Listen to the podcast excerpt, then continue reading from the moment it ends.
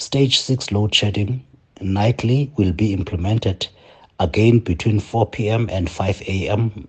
the following day. This will be until further notice. Stage 4 load shedding will be implemented during the day starting at 5 in the morning until 4 p.m. Again, this will be until further notice.